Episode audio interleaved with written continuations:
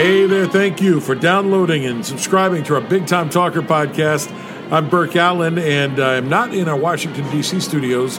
Right now, I'm at the American Library Association's annual conference and exhibition in beautiful, sweet home Chicago. We've been talking to incredible authors and illustrators uh, all summer long on the podcast because this convention is filled with thousands of authors, illustrators, librarians, agents, publicists, publishers. The entire literary world has convened on Chicago this weekend. Uh, and because there are lots of librarians here, there are lots of children's book authors and illustrators here as well. We're going to talk to one of them right now. She's an Indie Book Award winner, so congratulations on that. The lovely and talented and very glittery Beth Davis joins us in the glass enclosed Nerve Center, the podcast recording booth at the ALA. Hello there, nice to meet you. Hi, yeah, I'm glad to be here. Thank you, and I appreciate that the comment on my sparkles. Mm-hmm. I love to sparkle, leave a little sparkle wherever I go. Perhaps you're from the South. Um, how can you tell? There's I don't something know. Is there something? Something screams South. Well, I don't know what it is. I can't. Uh, yeah. Okay, you got me. I am. I am from Busted. the South. Busted. I'm here. Yep. Representing the South. Uh, actually, the Appalachian Mountains of Virginia. That's the where I'm from, and it's beautiful. We like that. I grew up in West Virginia, which many people don't realize is its own state and has been for some time. It is. It is. It's the, the cousin of Virginia, I think. Quite often people will say, Oh, you're from West Virginia. I've got family in Richmond. And I say, Oh, bully for you, but we've been our own state for a long time. Um, yeah. So you've got a whole series of children's books that you wrote and you illustrated. Uh-huh. And the question I have to ask, because we are in this big, massive, incredibly huge and large, kind of freaking me out convention. Yeah. With hundreds, literally hundreds of thousands of people. Yeah. Um, why in the world would you write children's books? Because there's so much competition out there. What are you thinking? What am I thinking? What am I doing? Why am I here? Yeah, no, it is intimidating, absolutely. Um, and you know, I'll tell you, uh, I'll tell you a story.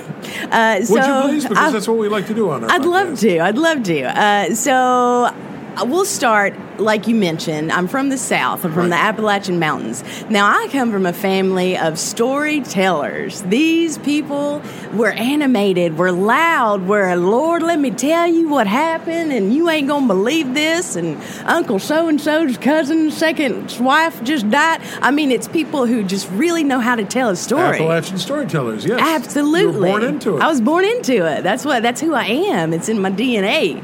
And so I grew up and I loved I love to be expressive and you know I've got my little sparkles and all the things and you know I'm a redhead and uh, you know plus size freckles art. I love all of it. I'm a creative. That's what I am. That's who I am. And so I grew up you know and that was that was you know I wanted to pursue that and it was always a dream of mine I love children you know I love the art I love storytelling it was the perfect recipe for me to go into that that just seemed like a, what I need to do. So I know that there's a lot of competition and there's a lot of people out there doing it, but they're not doing what I'm doing. They're not doing what I'm doing. Well, you have to make your stuff unique. You know, Yeah. Unique and compelling. Tell me about these books because they actually, you use the word unique in a different spelling, but this super unique beast. What makes this book series unique from the other kids' books out there? Well, so yes, uh, it's called Super Youneek Beast. And so my mission and what I'm trying to achieve with all my little heart with these books is I'm trying to represent children that don't always see themselves represented in books. Because, you know, like I mentioned, I grew up being a different kind of kid in a small town, you know, in the middle of nowhere. And it's hard. It's hard to be different when that's kind of your culture. Sure. You know, a lot of people it's it's not embraced, you know, sometimes. So I felt that way as a kid. I always looked for a story, a character, something that looked and felt like me. So, you know, I needed a champion. I needed some something to look towards to say, "Hey, that's me. Look at look how cool they are. Look at their adventures." You know, you think of My Little Pony, Care Bear, things like that, you know, and and I I loved that growing up. And so I thought, you know what, now that I'm an adult and I'm more confident and I've grown to understand that the things that set me apart as a kid, those are the things that make me awesome. Now. And I realize that and, and I've embraced that. So, what I want to do is take those messages and give them to children who don't always see themselves represented. So, we're talking about diversity, inclusion, we're talking about topics like ADHD, dyslexia. You know, we have a little Hannah the Hawk, she's one of my little beasts, and she can't see very well, and she has a guide chameleon that helps her fly. So, we're talking about different abilities, shapes, sizes, all of it. We're just, I'm creating a world where everyone can see themselves and they can celebrate what makes them awesome. I love that idea and I love the message. And, and so each of these unique beasts in the book, Uh-huh. kids can identify with. What age group are you hoping to read the books? Well, you know, I want to share them with all the children, all the children of, of the world. Um, now, I've, I've been I think doing, I learned that song in Sunday school. Yeah, all the little children. All the little chil- children of the world. Yep, that's a good one. yeah, we all learned it. Uh, so I am. Uh, I've been going into schools to do school readings, which is my new favorite thing. Oh, so much fun talking to these little children. What they have me doing, I went to one school, an elementary school where I'm from in Virginia, Right. and they had me read to pre-K all the way to sixth grade.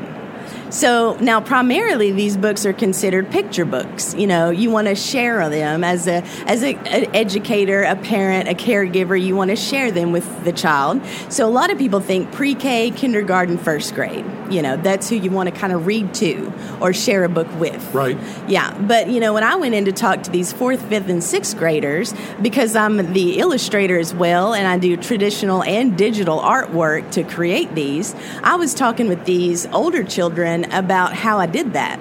You know, what my process was, you know, what the software that I use, because now they all use the same software. Amazing. They're all, you know, these wonderful tech people. At 10, right? At ten, at ten years old, yes, and and they're like, "Oh, you use Adobe? Do you use Illustrator or InDesign or uh, Photoshop?" And so I'm like, uh, "Okay, Uh, Crayola, Cray- cray- crayon, crayon, 64 box. the the big box." Um, Beth Davis is our guest today. The super unique Beast children's books are available online. You can go to superyouneekbeast.com, but it is spelled super Y O U N E E K Beast. That's right. You. Um, she's also everywhere on, on social media. She's a Facebooker. She's an Instagrammer. You might see her dancing on TikTok. It's Yeah. possible, very possible. It's a no judgment zone here in the podcast booth. It's okay. yeah, celebrate your uniqueness. Brothers, sisters growing up? I, I have a brother. I do. He's ten years older than me. Wow. Yeah, ten years older. So he's the old guy. I hope he's not listening. Love you, bro. Wow. Love you, bro. Uh, what about kids? Uh, you know, I do not have children of my own, but my brother graciously had two of his own. So I have a niece and a nephew. They're actually here with me today, um, and they are helping me at this overwhelming convention to you know kind of learn and see what's out there because i'm new. I'm new to this whole scene. I just started my series last year. I just started creating it. So i'm still figuring things out meeting people. I love to talk to people. So but i have my niece and nephew and they are my fill-in children. Well, I wanted to ask you that how you get into the mindset of a little kid, especially since you don't have children of your own. That's true. Right. Well, uh, so my brother had his children when I was young. Obviously, he's 10 years older than I. Okay. Right. So I was a teenager uh, when they were coming up in the world. So I was a big kid with them. You know, I played with them, shared stories. And now Shrek was really big back at, you know, when they were coming up. Yep. And me and my niece, we used to play what we called Shrek every time. I mean, she loved it. So we would get the characters and I would do the voices and, and we'd be, oh, the princess and the dragon, you know, is great. So I really grew up with them. So they we were so close that uh, I've just always sort of stayed in that mindset of, you know, youthfulness and creative and imagination. You know, when I'm in a, in a classroom full of kids, I'm right there with them. I'm on their level and I get them so amped up and the teachers are like, please calm down. Stop it. Stop being human cotton candy for these kids. yeah, because I get a little too excited. Back off the sugar high.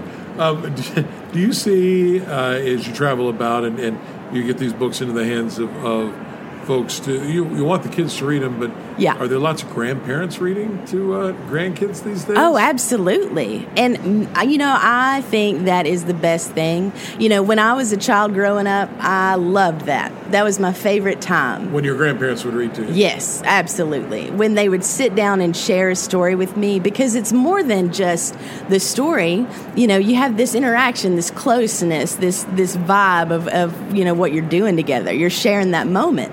And what's unique, haha, hashtag. Well done. Well in. done. Haha, good one. So what's super unique about these books is that you know these books cover topics that are diverse and inclusive, and they feature characters who you know look different or have different abilities and have different you know it's a different uh, showing a different world and what those experiences look like.